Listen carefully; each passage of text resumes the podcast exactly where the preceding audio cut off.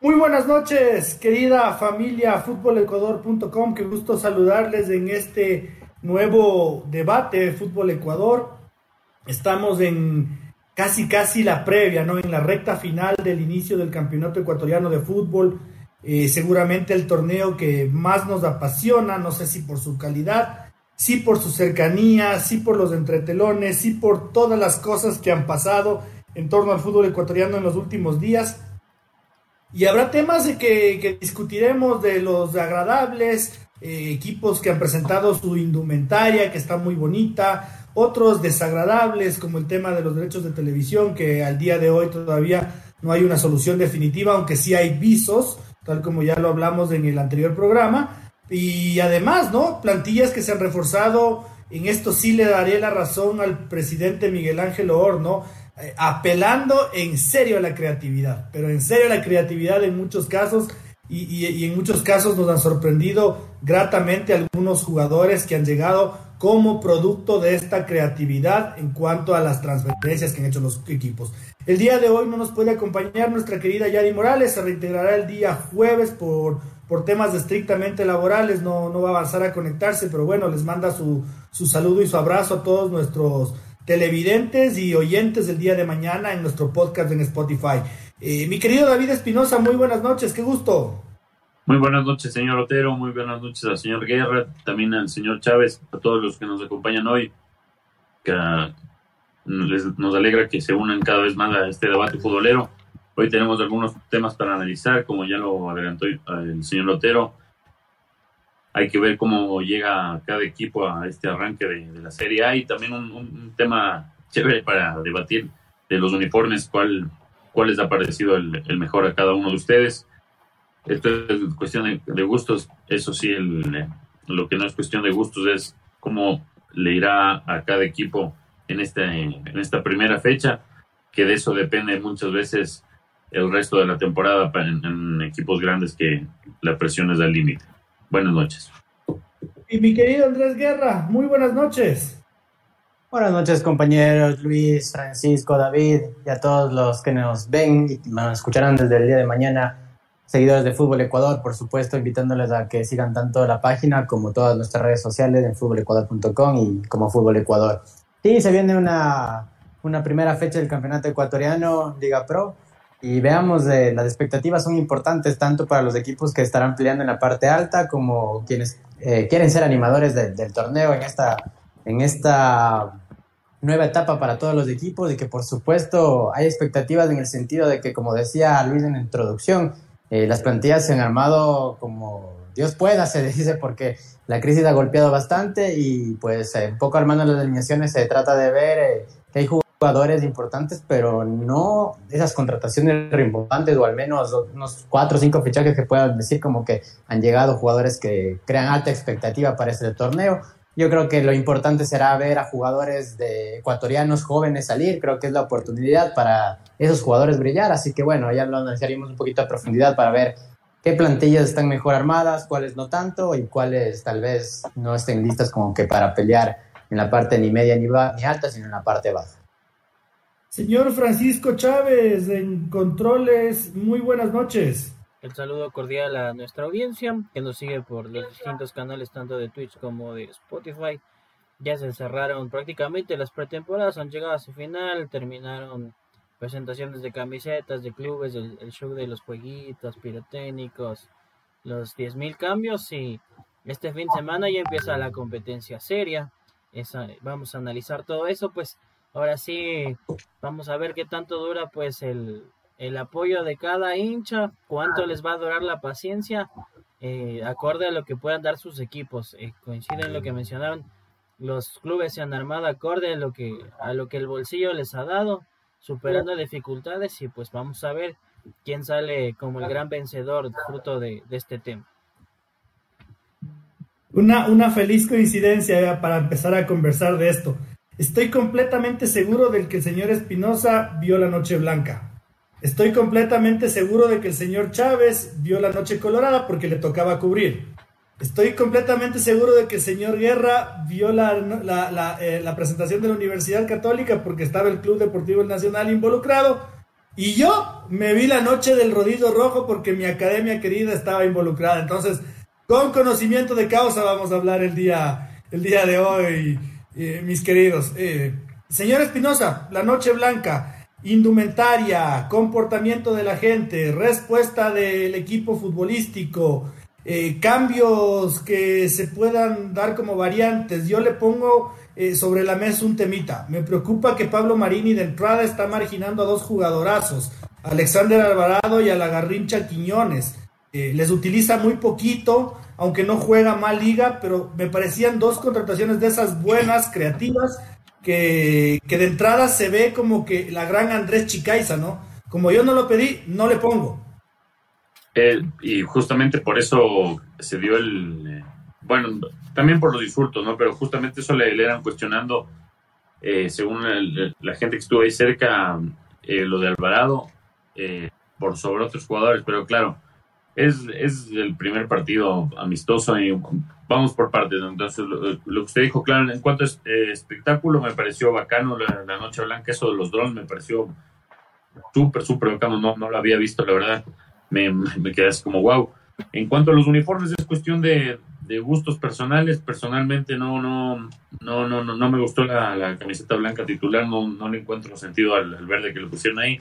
El azul estaba acá en sí, pero le, le pusieron el short y las medias igualito de Melec, entonces estaba complicado ahí, también se abrió un debate. Y de ahí la otra, la verde, no, tampoco no me gustó. En cuanto al, show, sí, bacán la, la noche blanca. En cuanto a fútbol, eh, el AUCA se quiso tomar la, la, la, vendetta y claro, se lo, jugaron en serio. Fue un, partido como igual como el que se jugó en Chillogallo, dando patada fuerte cuando había que dar y también jugando bien porque fue un buen partido. La verdad, a mí, a mí me gustó el, en cuanto a fútbol. Eh, Liga mostró algunas debilidades, sí.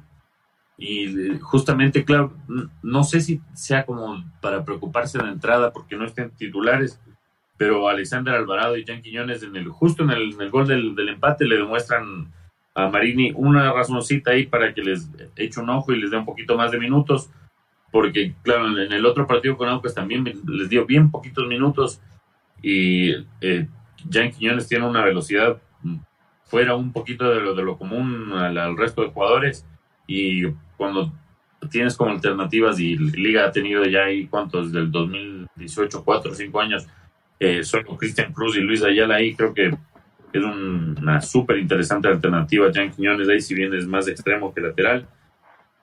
Y en cuanto a Alvarado, todos sabemos lo que podría llegar a dar en cuanto a lo que vimos en la, selección y quizás por eso también, no sé, el, hincha ese se volvió loco y le, empezó a insultar a Marini que lo quería ver de titular.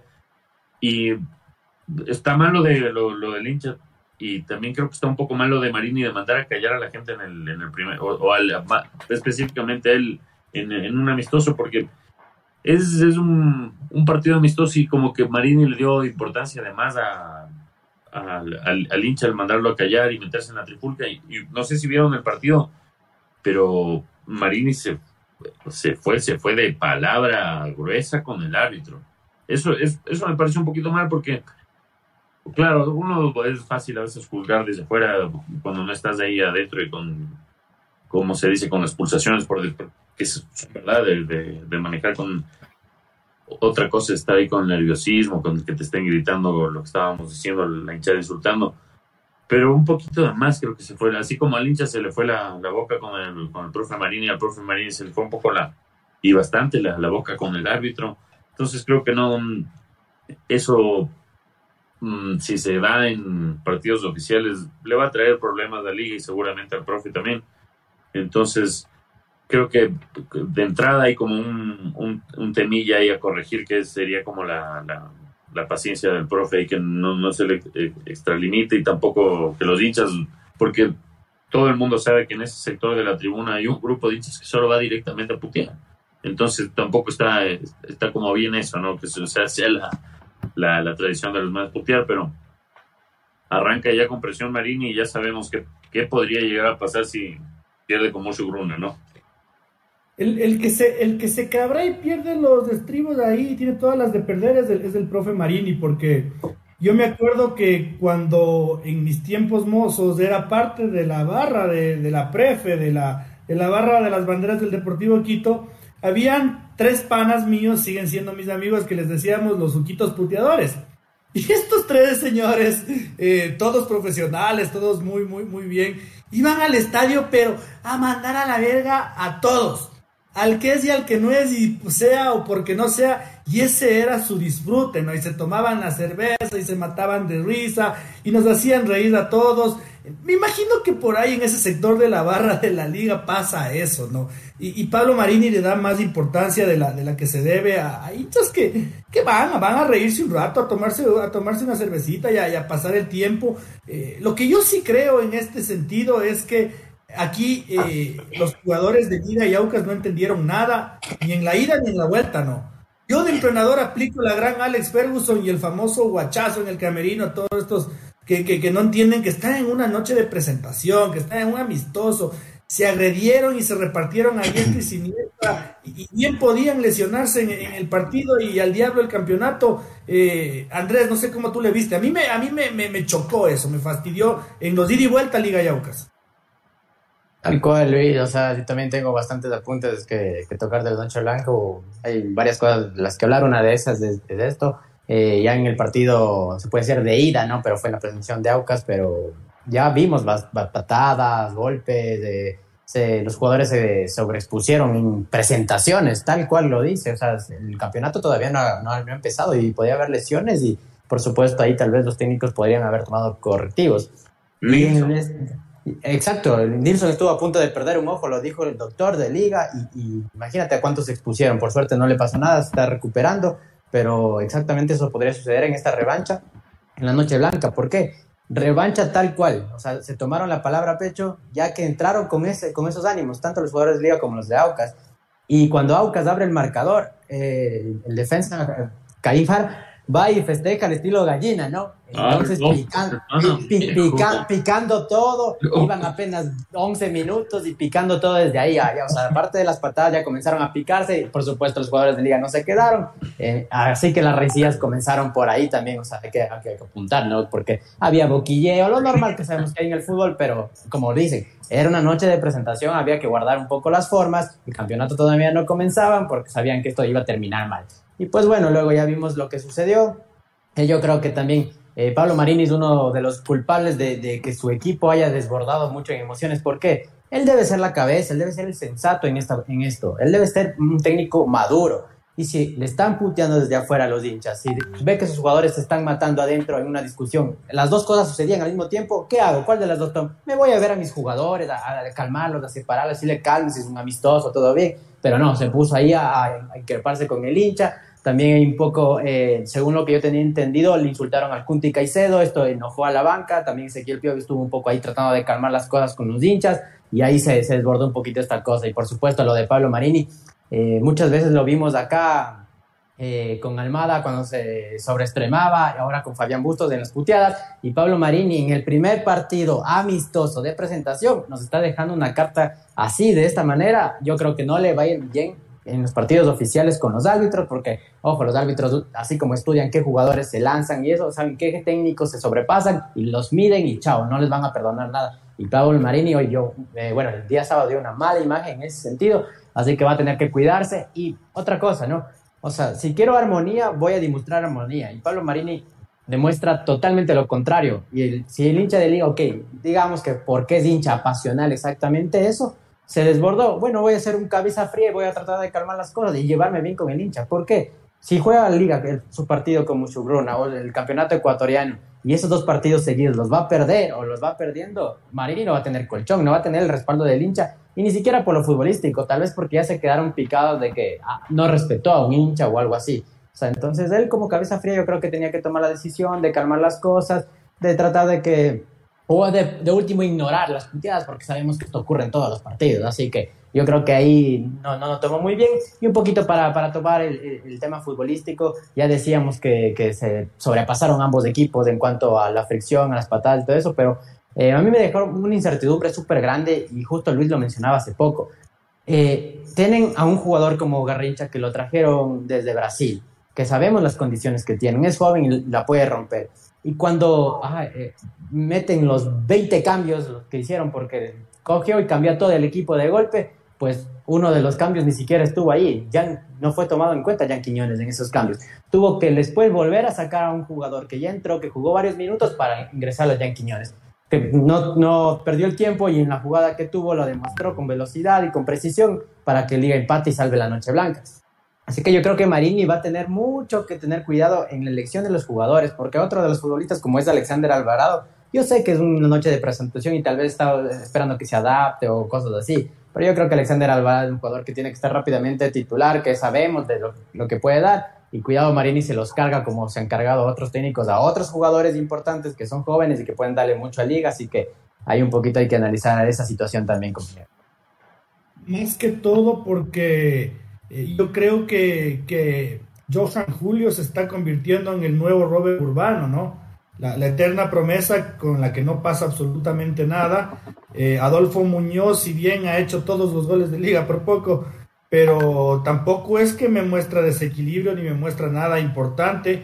Todo lo contrario con el chico González y el chico Macías, ¿no? que me parece que son unos cracks, que deberían ser titulares, pero para el arranque del torneo y después de haber visto la liga contra el 9 de octubre, contra el Independiente del Valle y los dos partidos contra el Aucas, yo creo que estos dos chicos no pueden sentarse.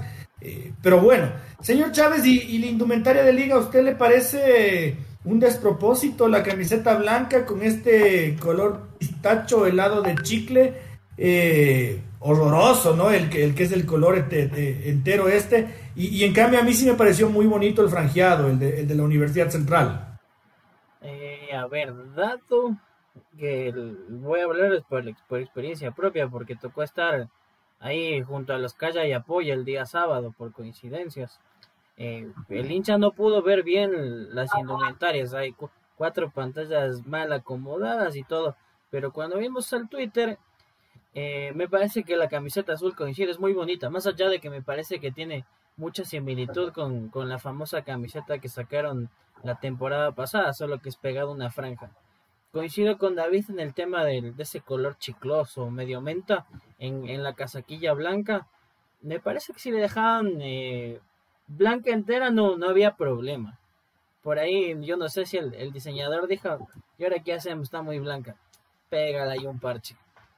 Da, a mí me queda esa sensación. Y sobre la, la camiseta, otra, la, la más controvertida, yo coincido con, un colega nuestro en que es verdad que eh, ahora las marcas innovan mucho por el tema del marketing, quieren revolucionar con los diseños y todo, pero apelen que ciertos casos uno debe apegarse a los orígenes y a las raíces. Y Liga de Quito en ningún momento pues ha estado relacionado con el color chicloso. Por ahí, con los helados que venden en el estadio. Como, ah, como, decía ahí en, el comentario, la, la alusión a, a que se peguen el helado de chicle pues cada partido. Pero no, pues si si vamos a pegar a esa filosofía que digo, pues por ahí un, un rojo y otros tonos que sí los ha usado Liga y que está acorde a su institución, ah, ah, pero en el intento de, de innovar ahora sí me, me, he quedado gratamente sorprendido y ha sido para mal, oiga. Eh, más allá de... Señor Chávez, sáqueme. ¿Qué cosa? sáqueme de una duda, sáqueme de una duda, señor Chávez. ¿Quiénes son los Casa y Apoya? Los, los que dicen los que, panas los panas que dicen que hay que apoyar al, a Liga por más que no pase nada, que el equipo no juegue a nada, que los de la famosa tarjeta no le respondan porque el equipo necesita plata y que me importa que tú no tengas para comer, que igual hay que sacar dinero para el equipo. Eso son los calla y apoya. Porque ojo que hasta antes de que empiece la pandemia le decían que haga más silencio y que no podía comentar si no tenía la tarjeta esta porque no era fiel hincha, entonces que no tenía derecho a la opinión tampoco. Ah, ahora, le entiendo, pero bueno, eso hay en todos los equipos. Es, más, alguna vez en mi vida yo también fui de esos que se sintió con, más derecho eh, de opinar por ser socio del Deportivo Quito que, que otra gente que solo es de teclado y, en parte en parte tienen su razón, pero bueno, otro tema de conversación. Eh, los uniformes del campeonato ecuatoriano de fútbol, señor Espinosa, hasta ahora, ¿qué es lo que más le, le, llama la atención entre, entre lo bonito y lo feo? de los más bacanes, la, verdad, el, no, no, lo había dicho antes, pero el, de Melé me pareció muy bacán, o sea, porque usualmente Adidas te, te pasa uno que otro diseño que ya es de un equipo y lo, lo, lo siguen replicando en otro, pero suponte eso del trueno, no, no, no, no había estado en, por lo menos yo en otro equipo Adidas no lo había visto, esta vez sí me pareció bien bacano. De ahí en los de 9 de octubre, los dos me parecieron muy bacanos, el, el blanco con celeste y el azul con, con celeste muy bacanos. El de Católica también ese alterno oscuro muy bacano y de ahí el de Liga ya te los de Liga ya te digo no no no me gustaron. El, azul sí pero es, demasiado similar a Melec. Es, bacana la camiseta. El de Macará el azul oscuro me pareció también de los uniformes más bacanos de, del torneo. Y el de Mucho el rojo también no sé si lo vieron los diseñitos que tiene. Para qué está bacano Ese también sorprendió con eso del, del, del mapa que se junta con el con la otra camiseta pero me, personalmente me gustaba más la del, la, del año pasado, la de Lorenzo. Y creo que, o sea, en la, top, top, yo le pusiera la, la, la verdad a, la de Melec, porque me parece bien bacano que, o sea, una empresa como Adidas se haya dedicado un diseño especial para un equipo ecuatoriano y en este caso Melec. cómo es, ¿no? En, gustos y colores, ¿no? En cambio, a mí me pareció espantoso ese, ese trueno ahí. Habla serio este trueno deforme, o sea, se, podía haber hecho algo, más estético, ¿no? Pero es así como que cayó un rayo en los Looney Tunes y ¡suaz! Entonces, señor Guerra, ¿cuál es tu opinión? Sí, o sea, yo creo que los equipos que se puede decir, los, los no top, los pequeños, creo que han sacado unos uniformes más bonitos a mi gusto. Justamente hoy salió la de 9 de octubre, bastante lindas. A mí me gustaron las tres indumentarias de 9 de octubre eh, bonitas, incluso con, con, con, la manera en la que fueron diseñadas, lo que le, le significa que tienen esas, así que me gustaron mucho. La de Mucho Bruna me encantó también. Eh, justo decía que lo que querían resaltar también era justo el origen indígena de Mucho Bruna y tienen unos, unos trazados de sus uniformes que se ven espectaculares, sobre todo la titular y la alterna. La tercera, que la van a usar en copas, de color blanco, pero también tiene lo llamativo. Pero la titular es espectacular de Mucho Bruna. También veía la de Macará, la de Macará, muy bonita. Tanto la a mí me gustó la tercera, la que mencionaba, el color azul intenso, que también está muy bonita. Así que, eh, eso digo, a mí me causaron grata impresión la de los equipos pequeños y no tan grata la de los grandes, ¿no? Eh, la de Independiente del Valle está linda, eh, pero hasta ahí, ¿no? O sea, no tampoco es espectacular, ¿no? Sí, pero bien, normal, linda. Pero, por ejemplo, la de Barcelona me pareció lo mismo de siempre. Eh, esperábamos que Barcelona saque alguna cosa nueva, innovadora, pero no, Barcelona lo mismo de siempre.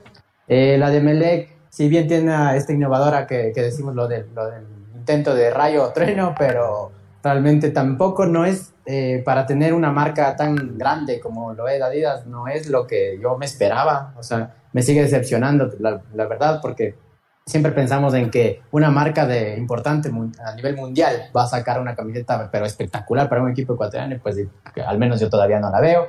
Y la de liga, eh, el azul, comparto con lo que el azul es linda, eso lo hablo yo desde afuera, porque yo creo que los hinchas de liga deben, deben molestarles bastante porque pueden ser el, la sucursal de Melec, ¿no? Yo creo que quisieran ganar al tío Nací esa camiseta también, pero, pero es, linda. Yo creo que más bien esa idea era para que sea la titular de Melec, y, la titular de liga, ¿qué carajo pensaban para ponerles? o sea, Pancho dijo perfecto, los parches de esos que pusieron verdes, ¿para qué? Si quieren ponerle un poquito de ahí, meten gris para un tono blanco más y no tanto, manténgale todo blanco y ya, pero ahí la votaron jodiendo realmente.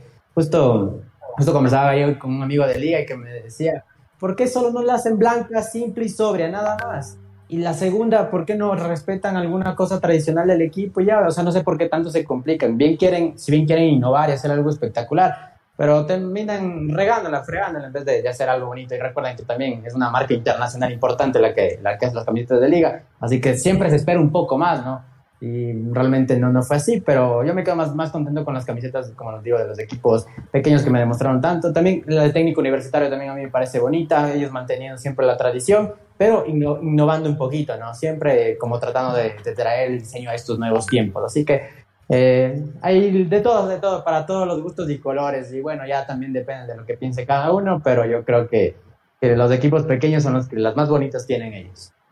Yo, yo curiosamente, pero lo voy a decir después, voy a decir después de que, de que dé su opinión el señor Chávez, pero a mí en serio, y no es por hacerme el intelectual, eh, los que más me gustaron fueron los uniformes que tienen razón de ser. O sea, que no son así un, loco, loco, ¿y ahora qué hacemos con la liga? A ver, ponle, ponle pistacho, ya, que chuchas. Y, y, el Aucas, hazle negro. No sé de dónde sacarán el negro del Aucas, pero haz negro porque está bonito. Esas huevadas que en serio a mí nunca me han gustado. Ustedes alguna vez decían, yo tuve una idea en Deportivo Quito de una vez sacar la camiseta del taxista, ¿no? Y salir de frente a decirle a la gente taxista, a ver, ya, qué chuchas, a ver, ya, estoy amarillo y con cuadritos negros. Pero una razón de ser, un motivo, dime, dime algo, dime por qué. ¿Por qué esto, no? Entonces hay tres equipos que yo voy a decirlos después de que el señor Chávez dé su opinión, que sí presentaron una razón de ser y que curiosamente eh, fueron los que a mí más me gustaron, los que me parecen más lindos, eh, Francisco. A ver, vamos por, eh, por ese lado. hay un club que ustedes no lo mencionan y también me parecía justamente con, con darle ese motivo, más allá de la seguridad de sus colores, es la camiseta de Orense. Me parecía interesante el tema bajo el legado de Por el Oro, y está dibujada la, provincia del oro en su camiseta. Eh, la muchurruna, de muchurruna la rojita, de Macará la principal, de técnico universitario la casaca negra. Eh, destacar estas cuatro camisetas en particular porque eh, creo que más allá de que sí, de que nos dejamos deslumbrar de, obviamente Marathon Sports tiene mucho tiempo ya en el mercado peso ser ecuatoriano, pero nos dejamos deslumbrar porque qué Nike, qué Adidas, qué Umbro, qué Puma, y las que nombradas son fabricantes nacionales. Y qué importante que es que sea eh, el talento ecuatoriano el que está demostrando que hay capacidad y hay estabilidad en el país para desarrollar buenas casacas importantes de calidad y con bonitos diseños. Eh, si algo deberíamos emular de, del exterior es lo que pasa con varios clubes mexicanos. Oiga, pero, pero doble, doble discurso usted. Usa Puma, usa Puma y dice eso, hable serio, pues no sea doble discurso, por lo, por lo, menos no se vista, no se vista con la marca, pues claro, o sea, no, no. Me voy. No, no, aguanta, aguanta. Si desea este, este momento procedo a retirarme la, la chompa y le pongo un ponchito. Pero porque ah, lo, pues lo, mencionaba porque eh, ejemplos como el de México, varios clubes han dejado a las marcas denominadas y apoyan a una empresa nacional mexicana como es Charlie que también hace diseños muy bonitos. ¿Qué, por qué no soñar con que en su momento, si bien yo sé que las grandes marcas ponen mucho dinero, pero que sean más los equipos del fútbol ecuatoriano que usen marcas nacionales? Antes, antes veíamos, veíamos con mucho, con mucha añoranza, ¿no? Esto de que cuando un equipo se vestirá con la marca del felino, ¿Cuándo el del visto? ¿Cuándo será que auspician los de las tres, los de las tres rayas? Y bueno, no, así es el tema este, pero eh, yo, como les decía, ¿no? A mí me pareció muy chévere primero, la de Lorense, porque las dos camisetas juntas, el verde que es muy bonito y el gris que es muy bonito también, forman el mapa de la provincia del oro y te hace sentido de pertenencia, te crea, pucha, este es el equipo, este es mi equipo, no nuevo, pero ahí vamos, vamos, vamos. Eh, otro muy bonito, lo del 9 de octubre, además de los diseños que están muy chéveres, pero tienen las leyendas de los barrios tradicionales de la ciudad de Guayaquil en, en, todas las camisetas y tiene una razón de ser y mandaron por Twitter y por, por el grupo de WhatsApp toda una explicación de, de, por qué el uniforme del 9 de octubre y me parece que va por ahí el tema y el otro haber recuperado, eh, que alguien me traduzca, me lance las orejas, me jale las orejas o me dé un guachazo si es que estoy hablando con términos inapropiados, pero los jeroglíficos indígenas de la camiseta del musurruna y el color propio del poncho del indígena que eh, al reflejarse se ve un concho de vino, me parece, pero en serio de la puta madre, me parece lindísimo lo que ha hecho eh, el Mushuruna siempre, eh, haciendo cosas bonitas y salvaguardando su filosofía, ¿no? Su, su, razón de ser, sus principios. Entonces, si a mí me, digo, me, me, gustan estos tres temas, ¿no? Donde, donde se ve identidad, donde se ve eh, pertenencia, donde se ve ganas de agradarle a la gente, y me aparece uno con un rayo McQueen en la camiseta y me aparece otro con un helado con, un helado de chicle y, viene otro con, con, otras barbaridades en serio digo estamos de loco y, mención especial al uniforme del Deportivo Cuenca que también está muy bonito el, titular de eh, de, los camisetas coloradas. Eh, señor Francisco Chávez, vamos a una pausita y volvemos con el plato fuerte, ¿no? Vamos a analizar y vamos aquí a, debatirnos. Si con los uniformes no nos pusimos de acuerdo, vamos después a ver qué pasa cuando hablemos de los candidatos a pelear arriba y a pelear abajo en la tabla de posiciones. Una pausita y volvemos. Eh, volvemos, volvemos a, nuestro, a nuestro debate Fútbol Ecuador. Vamos a, ahora sí, a meternos en, el, en, el, plato fuerte. Estoy seguro de que no nos va a avanzar el tiempo, así que a, mis compañeros les pido que sean cortos, les voy a hacer preguntas súper puntuales. Si es que es necesario seguirle, le seguimos el próximo jueves que todavía tenemos tiempo. Eh, señor Espinosa, quiero que me diga usted exclusivamente, ¿cuál es el equipo que usted ve eh, candidato a pelear por el título y cuál es el equipo, solo uno, eh, candidato a perder la categoría? Independiente del Valle, el directo del candidato a pelear por el título y creo que el, el Cumbayá, entre Cumbayá eh, candidato a descender con Gualacea. ¿Por qué, señor Espinosa? Cuénteme. Eh, Cumbayá le, le, veo no como un equipo que sigue siendo de, Serie B, o sea, no, no, no, no, le, no, no, le veo con una plantilla que pueda competir. El mismo caso de Gualeseo. Habrá que ver si con los refuerzos se, se arma un, un plantel de, primera. De primera, los veo muy, muy difícil que puedan eh, mantener la categoría, la verdad, comparando al resto de plantillas. Y en cuanto a Independiente del Valle es, es el campeón potenciado, entonces no está bravo que alguien le, pueda discutir. Eh, Melec, pienso que se reforzó chévere con Pitón, pero para mí es Independiente del, del Valle. Y, le, le, voy a leer la nómina del Independiente del Valle para, para ver si es que se mantiene en su posición o no, verá. Eh, los arqueros del Independiente del Valle van a ser eh, Johan López, Clever Pinargote y Moisés Ramírez los defensas, independientemente de su posición, Beder Caicedo, Mateo Carabajal, Johanner Chávez, Luis Loor, William Pacho, Pedro Perlaza, Richard Schunke, Luis Segovia, William Vargas y Mateo Ortiz. Podrían contratar un extranjero más, según había dicho su entrenador. Claro, y eso fue Pacho. Por la ida de Pacho. Los volantes tengo a Dani Cabezas Bazán, Joao Chávez, Lorenzo Farabelli, Fernando Gaibor, Jonathan Morocho, Cristian Pellerano, Angelo Peralta, Nicolás Previtali, Junior Sornosa y Christopher Angulo. Habrá que ver si promueven a algún chico de los que está jugando la, Copa Libertadores Sub-20. Y los delanteros tengo a Jonathan Bauman, Jaime Ayoví, Alan Minda y Steven Plaza. la plena, la plena, la plena, la plena, que tampoco me parece que sea un monstruo, ¿no? Si usted leyó, la, me escuchó la nómina. No, sí, es bravo, pero es bravo. Suponte Alan Mindas, si el, man se el Wambra se consolida este, esta temporada, ahí ya tienes un extremo poderoso. Claro, la, la, baja de José Hurtado es, es brava y la de William Pacho también, pero Independiente ha demostrado con estos años que siempre te saca uno que otro Wambra que te, que te suple esas bajas, pero suponte lo de Jaime Lloví es súper interesante para, para Independiente del Valle. La Yoya tranquilamente puede jugar con Bauman ahí en punta. Tornosa es ya vimos lo, el año pasado fue fundamental. Si hace una pretemporada completa y sólida, eh, puede ser un jugadorazo. Y también Gaibor es, un, un prospecto, o sea, si es que él está entero físicamente, tiene para armar un, un equipote para mí independiente.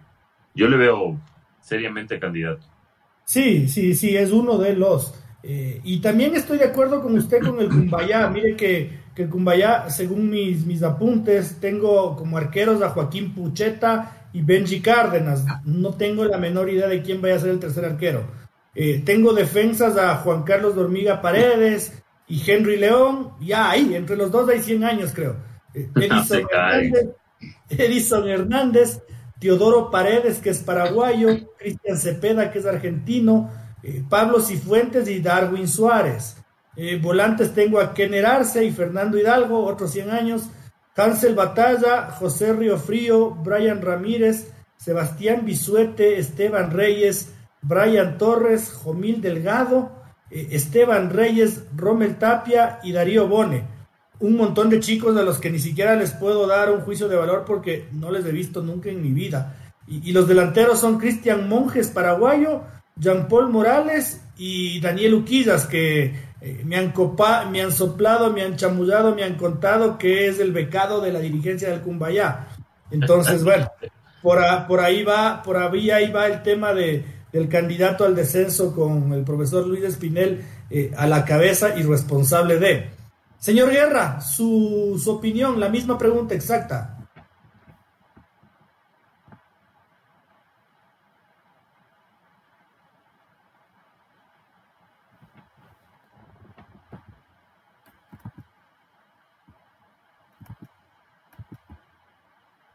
don Andrés. Sí, sí, no la escuché bien la pregunta porque me perdí un poquito la conexión. Luis, ¿me repites?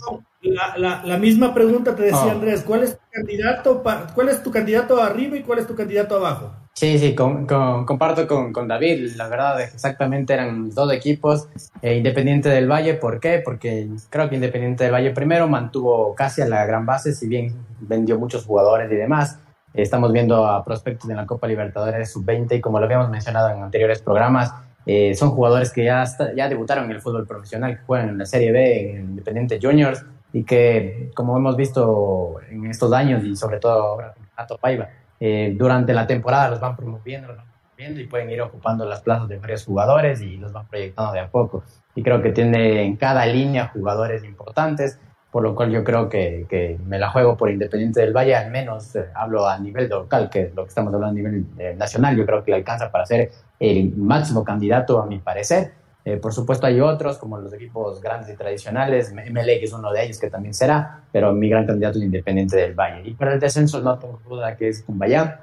He podido ver casi a todos los equipos, eh, jugar al menos un amistoso, ver cómo les va, y a Cumbayá le ha ido desastroso. De hecho, Cumbayá comenzó con bastantes problemas en cuanto a, ya a nivel dirigencial, porque ya se hablaba de, de, las deudas que hay, que no les pagan a los jugadores, eh, hubo las quejas del arquero Fernández que estaba ahí que después terminó yéndose y pues con toda esta situación, incluso la misma hormiga Paredes antes de que se quede y que le presenten, cuando le presentaron, dijo, yo no sé por qué me presentan si todavía no, no hemos arreglado nada, después bueno, resultó que ya arregló y se mantuvo en el equipo.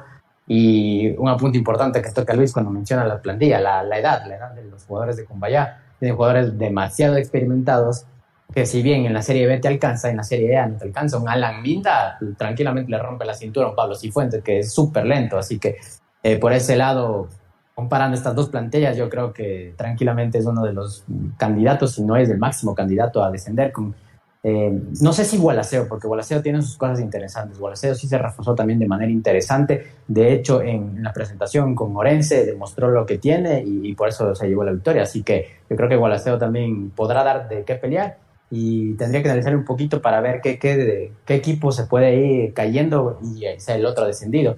Pero con es el máximo candidato a descender, Independiente el ganar esta temporada y este campeonato. Mientras, mientras le leo la nómina del, del Gualaceo, que usted lo ve también como uno de los posibles candidatos a perder la categoría, eh, piénsele en, en, otro, en otro equipo que pueda pelear arriba, porque vamos a coincidir casi todos con que el Independiente del Valle y vamos a dejar sin analizar a, otros equipos, pero hasta mientras, a ver, el Gualaceo especialmente mantuvo una base importante, ¿no? De jugadores.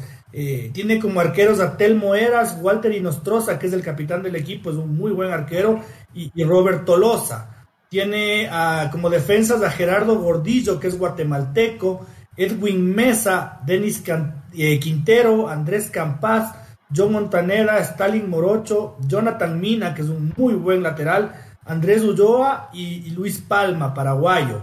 Eh, tiene como volantes a Felipe Ávila, colombiano, que me han dado muy buenas referencias, eh, Jorge Góngora, John Medina, Ángel Omina, Henry Pata, que para mí puede ser el, jugador que, por ahí de, ser el desequilibrante, eh, al igual que Jesús Preciado, Paul Gómez, Richard Farías, que me parece un jugadorazo, yo no sé por qué no, nunca llegó este, este chico, eh, deambulaba, creo que le gusta la vida alegre, pero es un jugadorazo, eh, deambulaba por Atlético Santo Domingo y por Puerto Quito, cuando era Puerto Quito, eh, Isaac Cabrera y John Medina, los delanteros, Joaquín Vergés, Jean Carrión, Juan Falconi, Hernán Lindo, que es un jugadorazo, hizo un añazo con el Guayaquil Sport, y, Gustavo Ales, que se acordarán que con el Deportivo Cuenca eh, le, fue, le fue muy, muy bien.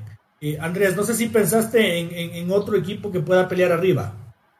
El, otro equipo, yo no tengo duda de que, por ejemplo, es de Melec. Melec, ¿por qué? Porque Melec es otro de los equipos que viene peleando además del torneo, por supuesto viene también con su, con su base de jugadores importantes que la mayoría se fueron. Una de las grandes figuras como Joao Rojas terminó quedándose en el equipo porque lógicamente quiere disputar el torneo internacional y siente que quiere una revancha acá también, lo dijo un poco en sus expresiones. Y no sé si a medio año termina yéndose pero yo creo que tiene una base importante. Ya me llegaron extranjeros que, que, yo creo que le van a reforzar al equipo donde necesitaban, en las líneas que necesitaban. Y, el, y está trabajado el equipo, ¿no? Siempre hablamos de que en la anterior temporada vimos lo de Rescalvo que, que no nos convenció, que había una filosofía que él trataba de transmitir, pero que realmente eh, no se plasmaba en la mayoría de partidos. Por ahí, eh, por momentos se podía ver, pero no siempre. Y pues si no es en esta temporada, no va a ser nunca ya. O sea, yo creo que han tenido los años suficientes ya para trabajar, el tiempo suficiente para trabajar, que si no es en esta temporada, Emelec tendrá que ser. Y además, Emelec tiene algo, Emelec tiene algo que, que yo lo recalqué toda la temporada pasada y creo que eso lo va a mantener temporada, que va a tener esos partidos en que le cuesta, es difícil, pero la manera de apretar que tiene se lo va a llevar al rival por delante. Así que yo le veo, eso complicado. No lo pongo a Liga tanto, ¿por qué? Porque Liga tiene un equipo de, de muchos jugadores que tienen plantilla importante en cuanto a jugadores jóvenes, pero yo creo que si no, les, no se sabe administrar de manera adecuada, no se lo sabe proyectar de la manera correcta, yo creo que Liga va a tener varios tropiezos que va a ser un dolor de cabeza tanto para la hinchada como para el cuerpo técnico y la estabilidad de la Liga ya sabemos cómo es a veces, ¿no? Si ya lo aguantaron a Marini esta, esta nueva temporada y le dieron una oportunidad, yo creo que esta temporada no va a pasar eso. Si llega un nuevo técnico, no sabemos qué puede pasar si bien están, ya está armado el plantel de esta manera, llega un nuevo técnico y pues si ve los jugadores jóvenes y tal vez, pues bueno, a él no le gusta eso, quiere otro tipo de jugadores, será complicado. Por eso yo no le pongo a Liga, que era mi otro candidato, eh, mi posible candidato, pero yo creo que me me elegiría a como uno de los que pelearía arriba por el título. Yo lo que sí no acabo de, digerir con el Emelec es, es, del estilo de juego de Ismael Rescalvo. Realmente eh, me mata de las iras, me cabrea al máximo porque me parece que podría ser un equipo que juegue muy bonito y, y realmente es tedioso, es plastón, es feo verle al Emelec. Y tiene además para mi gusto los dos fichajes que los podríamos llamar estrellas del campeonato ecuatoriano de fútbol, ¿no? Con, con Jason. y Jason Chalá. Me parece que el Emelec fue el equipo que hizo los, los dos fichajes estrella. La, la, plantilla es, a ver, los arqueros Pedro Ortiz, eh, Adrián Bona y Justin Mina. Eh, defensas Romario Caicedo, Brian Carabalí, Edgar Lastre, Marlon Mejía, Aníbal Leguizamón argentino, Ángel Gracia, John Rodríguez, Gustavo Canuto, argentino, Eric Guevara y Bruno Pitón, argentino. Eh, volantes, Marcos Caicedo, José Francisco Ceballos, Sebastián Rodríguez, uruguayo, Dixon Arroyo, Brian Whittle, eh, que es ecuatoriano, por si acaso. Es el sobrino de Felipao. Sí, Brian Whittle, eh, Alexis Zapata, colombiano, Dixon Arroyo, Roberto Garcés, Kevin Mina, Jefferson Caicedo y Jason Chalá. Delanteros tiene a Joao Rojas, Mauro Quiroga, Alejandro Cabeza eh, y Byron Palacios. Vaya, vaya un equipo muy respetable, pero que lamentablemente el profe Rescalvo lo hace jugar muy mal. Eh, en el gol veo problema. Ya no hay que darle más vueltas al asunto, ¿no? O sea, el equipo, eh, Ismael Rescalvo le hace jugar horrible al Emelec y, y listo, punto final. Señor Chávez, además del Independiente del Valle, del Emelec arriba, del Cumbayá y del Gualaceo abajo, eh, ¿A usted qué equipos le llaman la atención para pelear parte alta y parte baja? Esa es la verdad, eh, lo que usted menciona, para pelear parte alta, más no sé si, si Corona, y ahí eh, se me viene un, equipo a la mente, la Universidad Católica. ¿Por qué? Porque decidió apostar otra vez con Miguel Rodel y conocer a los jugadores, remató bien el año, se incorporó bien, está Anderson Ordóñez, trajo calidad con Cristian Martínez Borja, eh, como se atrasaron las presentaciones, pues pude ver el partido de Católica primer tiempo. Y Cristian Martínez Borja le viene bien al medio local, sobre todo a la capital. Tiene buen recambio, interesante, no, ojo, no nombres de calidad y demás, pero recambio joven, eh, una banca por demás interesante. Veremos, eh, lo que yo pienso que Católica está pues para pelear siempre un cupo internacional.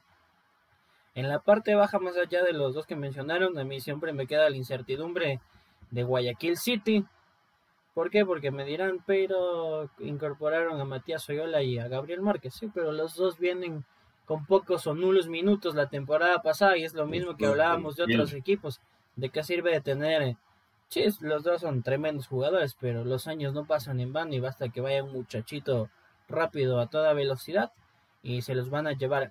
Y el otro equipo que veníamos hablando también por temas económicos, molestias y demás, y que también me parece que en su presentación le, hicieron ver mal, sobre todo 45 minutos, fue el Deportivo Cuenca.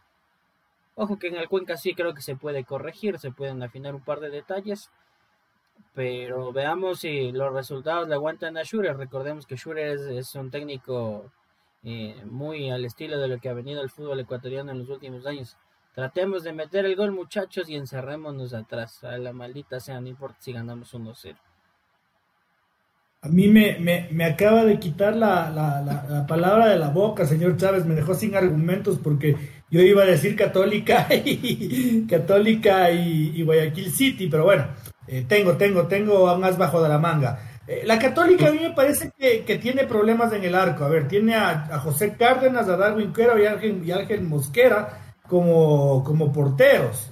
Eh, defensas tengo que eh, a Gregory Anangonó, Brian Caicedo, Marco Carrasco, Josué Cuero, Roxon Rentería, Juber Mosquera, colombiano, eh, Ariel Mosquera, Edison Guerrero y Anderson Ordóñez. habrá que ver si la Musa está en capacidad de, de suplantar a Guillermo de los Santos, sobre todo físicamente. Porque si es que no juegan Juber Mosquera y Anderson Ordóñez, la Católica se queda sin experiencia en el centro de la saga y eso para mí ya, ya de entrada es catastrófico. Eh, volantes tengo a Lisandro Alzugaray, que es de los mejores extranjeros del torneo, José Carabalí, William Ceballos, Andrew Draper, eh, Facundo Martínez, Thompson Minda, Andrés Doña, Marco Sevillano, Santiago Zamora y Carlos Alvarado. Y delanteros, Cristian Martínez Borja, que hasta la fecha en toda la pretemporada no se le ha podido ver por lesión. Eh, Walter Chalá, Ismael Díaz, panameño, Davinson Jama, Layan Loor, Emiliano Clavijo, Jean-Pierre Chalá y Rodrigo Rivas, colombiano, que se lo arrancharon al técnico universitario de, mala manera realmente, pero, pero que me parece un jugadorazo ese chico, ese chico en serio juega bien y, y, claro, ¿no? Eh, vamos a ver qué pasa con la Universidad Católica. Comparto plenamente, señor Chávez, con el Guayaquil City, que, que para mí no solo que creo que es candidato a descender, sino que espero que descienda por el bien del fútbol. Eh, no, no, no, y no, no es animadversión y no es desearle el mal a nadie y pobres chicos, no, no, es, no, no suma absolutamente nada este equipo. Eh, creo que por quinto año consecutivo va a mantener un proceso que ha peleado el último lugar y el último lugar exclusivamente, nunca ha peleado ni por ser séptimo, octavo, sino que pelea por no ser último, eh, por quinto año consecutivo con Gonzalo Valle, Gabriel Ceballos y Bolívar Pico como arqueros Alan Aguirre, argentino, Roger Arias, Snyder Cabezas, Cleviño de Brasil, eh, Jairo Jiménez, Dagner Quintero y Junior Ayoví en defensa, eh, Flavio Caicedo, Jan Manante, Gabriel Márquez, David Novoa, Matías Oyola, Edu Pineda, Jefferson Quiñones, Kevin Zambonino, Wagner Ruiz, eh, Ramón de Araújo, brasilero, y, Jordan Rezabala. Bueno, por ahí hay un poquito de magia.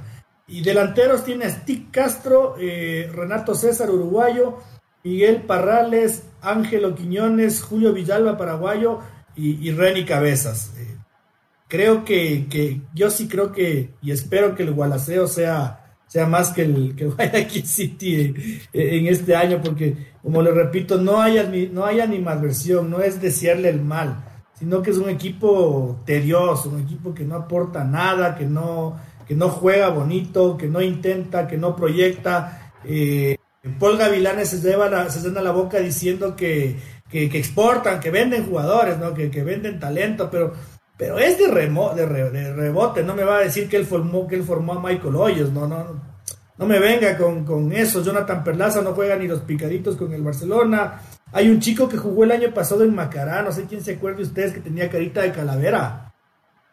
Mancilla, Pablo. Pablo Mancilla. Desapareció Pablito Mancilla. era buen jugador ese man. Sí, sí, pero uno, uno ya se da cuenta de que no da la talla, ¿no? Eh, brillan, en, en ese equipo bien chiquito, pero no, no, no da mucho más la talla.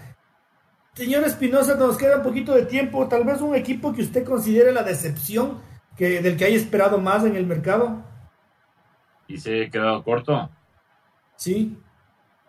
Mm.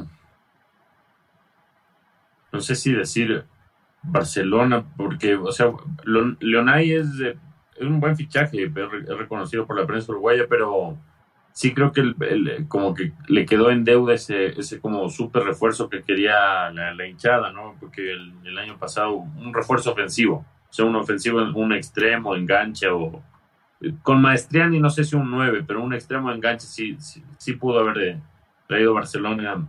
Y, y no sé si un back central también, porque si bien Lucas Sosa, claro, es del es del, back central del subcampeón y tuvo un gran rendimiento, eh, no sé si Carlos Rodríguez puede ser suficiente para, porque con Darío Aymar, porque claro, Carlito Rodríguez habla muy bien y, se, y se, ve súper bacán, pero el nivel del campeonato uruguayo eh, es, es, es, menor al, del campeonato ecuatoriano por varias situaciones, sobre todo físico, y Carlos Rodríguez puede quedar pagando en algunas de aquí con, con la velocidad de los jóvenes ecuatorianos. Entonces, creo que Barcelona me quedó debiendo en ese aspecto. Yo, yo, yo casi, casi comparto con usted. Bueno, el extremo enganche trajeron a la culebra. Eh, mm, que digamos ah, bueno, que ayuda. les vino con una culebra incluida ahí. y, y, en cuanto a la defensa, sí me preocupa la defensa de Barcelona. Eh, es más, le digo, ¿no? En este trueque famosísimo, ¿no? De entre eh, Liga Barcelona, Michael Hoyos, Carlos Rodríguez, yo creo que la Liga saca mucha ventaja, ¿no? La Liga sumó, la Liga sumó y el Barcelona restó. Eh, no sé si usted tiene algún, algún equipo que se le haya quedado corto, que el que se esperaba algo más. Sí, para, para acotar un poquito lo de, exactamente, yo creo que en el nivel defensivo, o sea, se me va Rivero, se me va Luis Fernando León y no traigo un defensa que el caudillo para Barcelona, yo creo que ahí es un punto muy, muy, muy eh, negativo para Barcelona, que no sé por qué no se reforzaron en esa línea, no sé qué pasó, si bien está complicada la situación económica, pero ahí es donde debían apuntar. Y yo creo que el, equipo que a mí se me ha quedado como para de contrataciones eh, ha sido, por ejemplo, eh, Aucas, ¿no? Aucas es un equipo que eh, siempre, ah, vamos, comienza la temporada y quiere como que pelear, como que quiero por lo menos estar ahí como animador principal del campeonato. más me, me, vende lo que, lo que puede ser, pero durante la temporada ya sabemos lo que pasa. Y yo creo que el anterior año Aucas se reforzó mejor en teoría, pero no le fue tan bien. Ahora, con los refuerzos que llegaron, son refuerzos normales, mantuvo a dos que tres jugadores importantes, pero no, no, no hay alguien como que de, te puedo decir sea el gran jugador que, que Sociedad Deportiva Aucas necesita. Y en los partidos de amistosos se ha visto un poquito de, sus nuevos fichajes, pero tampoco es como que la gran novedad que, que, vaya a haber. Así que yo creo que Aucas, y, y me refiero exactamente a Aucas porque esperaba que este año, como mencionaba, siempre prometen un poquito más y, al menos se fijen en, yo que sé, un par de jugadores eh, llamativos y que puedan reforzar al equipo para que sean el protagonista que siempre nos venden al inicio del campeonato y que termina siendo tal vez una decepción. Aucas es, y perdónenme la comparación, ¿no? Aucas es como esa persona humilde que, que, toda la vida fue humilde y de la noche a la mañana se hizo, se hizo rico, ¿no? Se trata de demostrar, te trata de demostrar exuberancia y ¡pum! Al principio del mercado, ocho fichajes y tú no decías, hijo de puta, estos manes, ¿dónde van a meter tantos jugadores? Y, de repente te das cuenta de que ahí los que, los que mueven la, mueven la huevada son, son los mismos que, y, que sí le destaco a este chico Caín Fara, ¿no? El defensa me pareció un muy buen jugador, muy, muy buen jugador y no mucho más, eh, cambiaron nombre por nombre, pero como que la misma huevada del año pasado con el Aucas, eh, depender de que el polaco Filisewski esté derecho con el arco, porque cuando se apaga él no le meten un gol ni arco iris, y ya sabemos lo que nos da Figueroa y lo que nos da Sergio López, ¿no? Aucas tiene a, Damián Frascarelli, Bismarck Castro y Johan Lara como arqueros, a, Ricardo Adea Haitiano, Denilson Bolaños, Carlos Cuero, Caín Fara, Richard Mina, Jordan Moore, eh, Jordan Ponguillo, Luis Romero y Alfred Caicedo como defensas. Eh, volantes tiene a Edison Caicedo, Diego Armas, Jeremy Batioja, Ronald Briones, Luis Cano, eh, Víctor Figueroa Argentina, Marcos Mejía, Eddie Mejía, eh, Johnny Quiñones, Nicolás Silva, argentino, Elison Vega, Alex Carrera, Franklin Clavijo y Sergio López. Tiene para armar tres equipos. No hay cama para tanta gente. Al profe Vidoglio nadie le dijo que solo juegan cuatro volantes y máximo cinco si es que va a jugar con línea de tres. Eh, delanteros tiene Anthony Calderón, Francisco Fedriceuski, argentino, Daniel Segura y, Juan Manuel Tevez. Ahí, o sea, pelea. Pelea y, no mucho más con el Aucas. Pero me parece a mí, eh, y no sé si, señor Chávez, usted comparta que en Liga de Quito eh, y en Sociedad Deportiva Aucas no va a haber cama para tanta gente. en Liga creo que tienen como seis volantes de contención y resulta que el que mejor está haciendo las cosas es un juvenil, que, les va a quitar el puesto a uno y, entonces va a comer banca, va a comer banca un futbolista que seguramente timbra su buen billete, ¿no? Eh, me parece que hay, hay, hay mucha gente para una cama muy chiquita en Liga y en el Aucas que, en ese sentido eh, eh, han desbordado sus esfuerzos, que son endebles en determinados puntos del campo de juego, por ejemplo, el Aucas en defensa, eh, es endeble y tiene muchos volantes de sobra. Eh, muchos, muchos. Lo, mismo me parece que, pasa con Liga. En cambio, Liga no tiene delantera, no tiene nueves, no tiene quien empuje la pelota y tiene ocho volantes de contención. Entonces me parece que hay desproporciones en los dos equipos, eh, señor Chávez. por ahí va, justamente por mí, el, equipo era que queda debiendo de la liga. Por lo que usted mencionaba, en el medio campo va a estar la pelea así, pues porque yo creo que Joao Ortiz va a decir, a ver, no pasó lo que pasó y yo no vine a ser suplente. Y es tremendo jugador. Y apuntaba hacia adelante que eso, más allá de que eh, lo de Jorge Rasco fue circunstancia de último momento, pero es un tiro al aire traerse a un goleador del ascenso en Argentina y veamos, porque el, sé que el, señor Molina no va a llegar sino hasta la segunda fecha y ha comenzado con las declaraciones de que le cuesta la altura, de que el fútbol ecuatoriano es más físico. Ya cuando comienzan a querer excusarse y socaparse hay problemas. Y me parece que la otra posición que le hace falta a Liga es un buen creador de juego y por eso van a que el extranjero sea un creador de juego. Eh, un volante 10. Con todo respeto, yo no me quiero cargar contra nadie, pero eh, para mí sí es un insulto que Johan Julio lleve la camiseta número 10 en liga. No ha hecho mérito absoluto para tener esa casaca 10. Y como mencionados que no hay cama para tanta gente, eh, ojalá que el campeonato empiece y no vaya a ser que sea un cambio más por obligación que porque necesita el equipo el famoso Santi Escoto. Me parece que como va con lo que ha demostrado que juegue de nueve.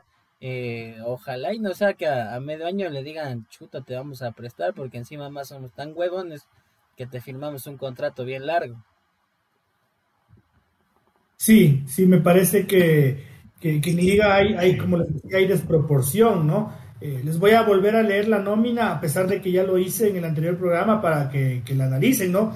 Eh, arqueros. Eh, ahí ya sobra uno, a, medio, a mitad de temporada ya te sobra uno, ¿no? Eh, tienes a Gonzalo Falcón, uruguayo, Adrián Gavarini, Brian Eras y Etan Minda. De plano, ahí tienes ya sobreprecio en el arco, digámoslo así, a medio año cuando Gavarini se recupere.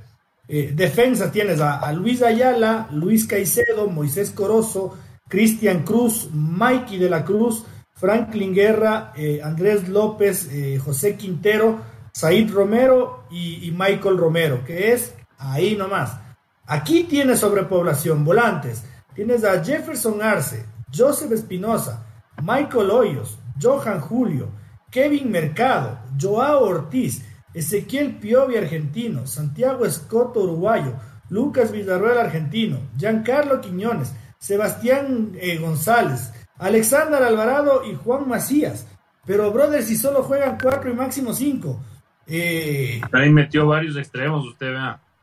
Sí, pero son volantes. Y porque en delantero tienes a Nilson Angulo, a Tomás Molina, a Adolfo Muñoz, a Jordan Gaspar y a, Gustavo Nachi. Entonces, ah, hay, exceso de volantes. Hay exceso de volantes. que le quería de, despachar al, a Joseph Espinosa que para, para, para la gente que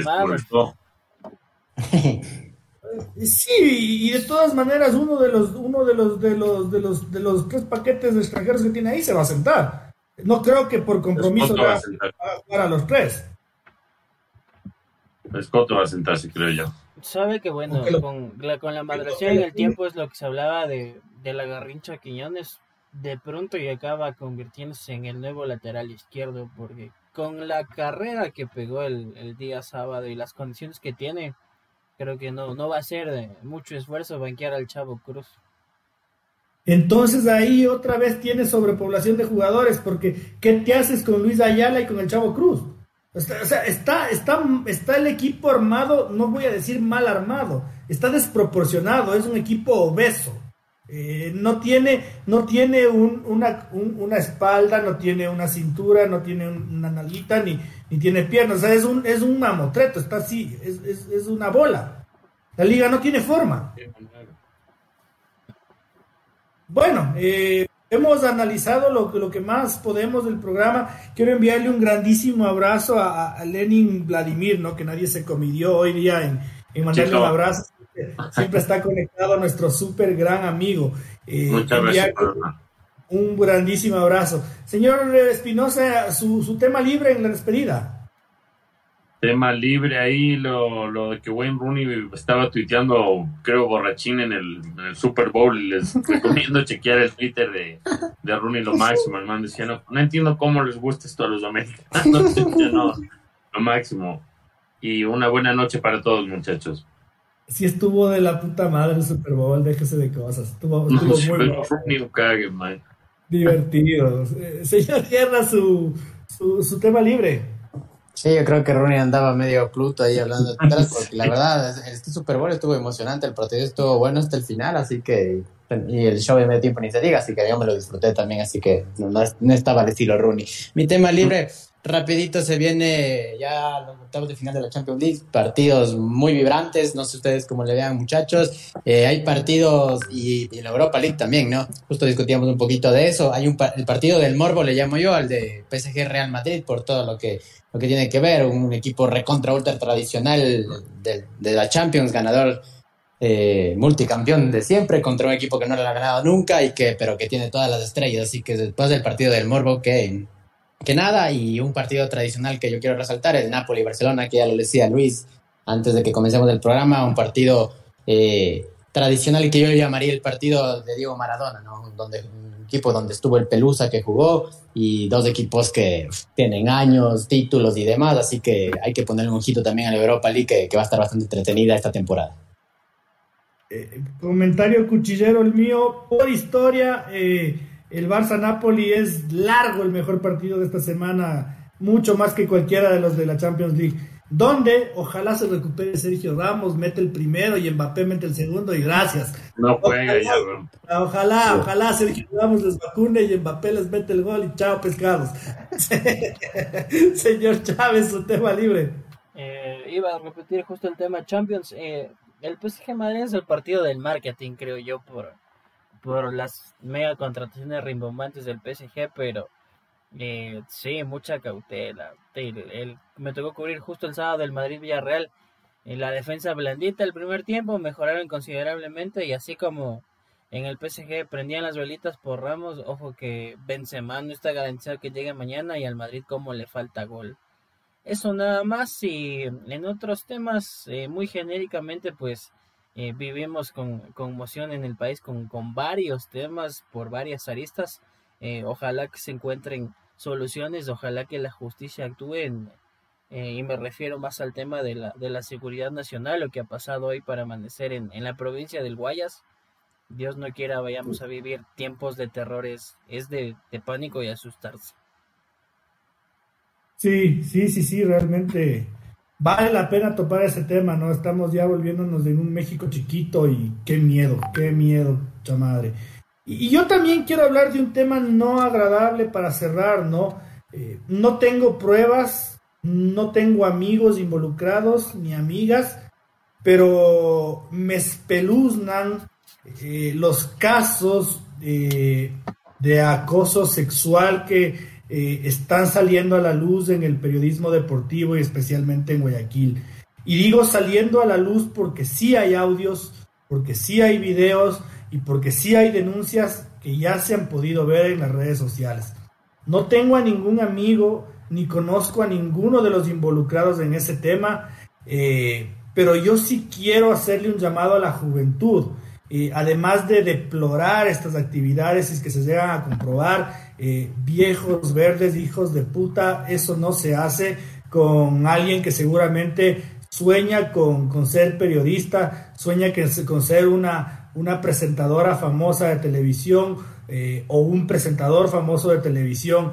Pero sí decirle a la juventud, eh, sin tener pruebas de que esto sea verdad o, sea mentira, y sin sesgarme bajo ningún lado, decirles que siempre hay un camino más largo para llegar al éxito, eh, que es estudiar, que es prepararse, que es pensar. Eh, y siempre, siempre el ser humano es capaz de, llegar al éxito con este camino que es un poquito más largo, que el exponerse a que les falten el respeto un, puñado de viejos verdes hijos de puta eh, que ojalá si es que son culpables se les compruebe y se los señale más que todo porque a mí no me importaría eh, verlos presos si es que se comprueba me importaría que se los señale y se los haga ver como repito eh, un puñado de viejos verdes hijos de puta así que queridas jóvenes y queridos jóvenes eh, siempre hay una opción más larga y un poquito más difícil de dar al éxito,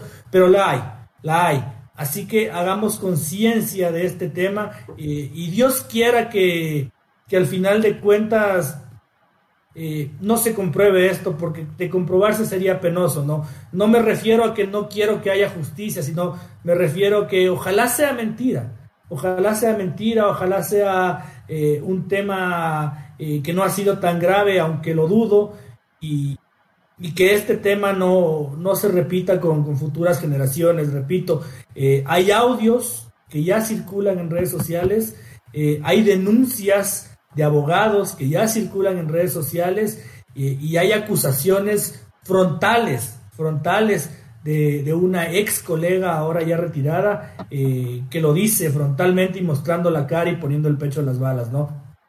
Qué lamentable, qué lamentable, qué, qué feo eh, este tema de eh, que se vive en los medios de comunicación. Y, aunque no tenga mucho que ver con el tema este de, del acoso y del machismo, sí me deja a mí clarita la situación de por qué hay un montón de gente que es malísima y trabaja en los medios de comunicación, ¿no? Y, dan de alaridos en los partidos de fútbol, eh, con situaciones incongruentes, eh, poco intelectuales, que te aportan poco a tu crecimiento, que nutren muy poco a tu mente o nada. Pero con este tipo de situaciones yo ya me empiezo a dar cuenta por qué hay eh, cada cangrejo periodístico metido en medios de comunicaciones grandes, ¿no? No solo en el fútbol hay Ignacio escotos, también hay en, en los canales de televisión tristemente. Eh, ese era mi, tema libre que me hubiera querido no toparlo, pero había que hacerlo, había que, hacerlo. Eh, señor Espitosa, muy buenas noches, muchas gracias por acompañarnos. No, muchas gracias a usted, señor eh, y no eh, respaldo 100% sus palabras, viejos hijos de puta, eso no se hace porque no, parece que no tuvieron mamá, hermana, hija, sobrina, entonces cero tolerancia a eso y nada, buenas noches a todos los que nos acompañaron y espero que se puedan sumar este jueves. Señor Espinosa, muy buenas noches. Señor buenas, noches, eh. buenas noches, buenas noches a todos también. Sí, comparto plenamente todo, todo esto. Miserables, ojalá paguen eso y que, que no vuelva a suceder todas estas cuestiones, que se vayan terminando ya para siempre. Eh, despedirnos de todos los que nos escucharon. Mañana, por favor, también en Spotify van a tener el programa. Así que se viene una semana cargada de fútbol. Vamos a estar los futboleros atentos a todo lo que se viene y un saludo para todos los que nos siguen siempre a futbolecuador.com. Me olvidaba de un tema. Qué pena que el gran apuntado en todo esto haya fallecido, ¿no? Pero nos deja la lección de que no todo el muertito es bueno, ¿no? Eh, el principal señalado en toda esta porquería ya se murió. Entonces, eh, eh, no va a pasar absolutamente nada. Ya, ya hizo el mal. Señor Chávez, muy buenas noches. Eh, buenas noches con todos. Eh, más allá de lo que decía, pues también, eh, más allá de que el muertito se nos haya ido, pues que ser cómplice callar y esconder estas situaciones también es de canallas, que todos esos viejos cochinos paguen y que la justicia no se haga de la vista gorda. Una buena noche con todos. Querida familia futbolecuador.com, qué gusto haberlos saludado. Estamos cerquita del inicio del campeonato ecuatoriano de fútbol y nos vamos a ver eh, nuevamente el día jueves, ya en la previa, a un día del primer partido. Quiero mandarles un fortísimo abrazo, agradecerles a todos los que se toman el tiempo de comentar, de vernos, de escucharnos, eh, decirles que nuestro trabajo y nuestros mayores esfuerzos siempre son por y para ustedes. Muchísimas gracias y nos vemos el día jueves, querida familia Fútbol Ecuador.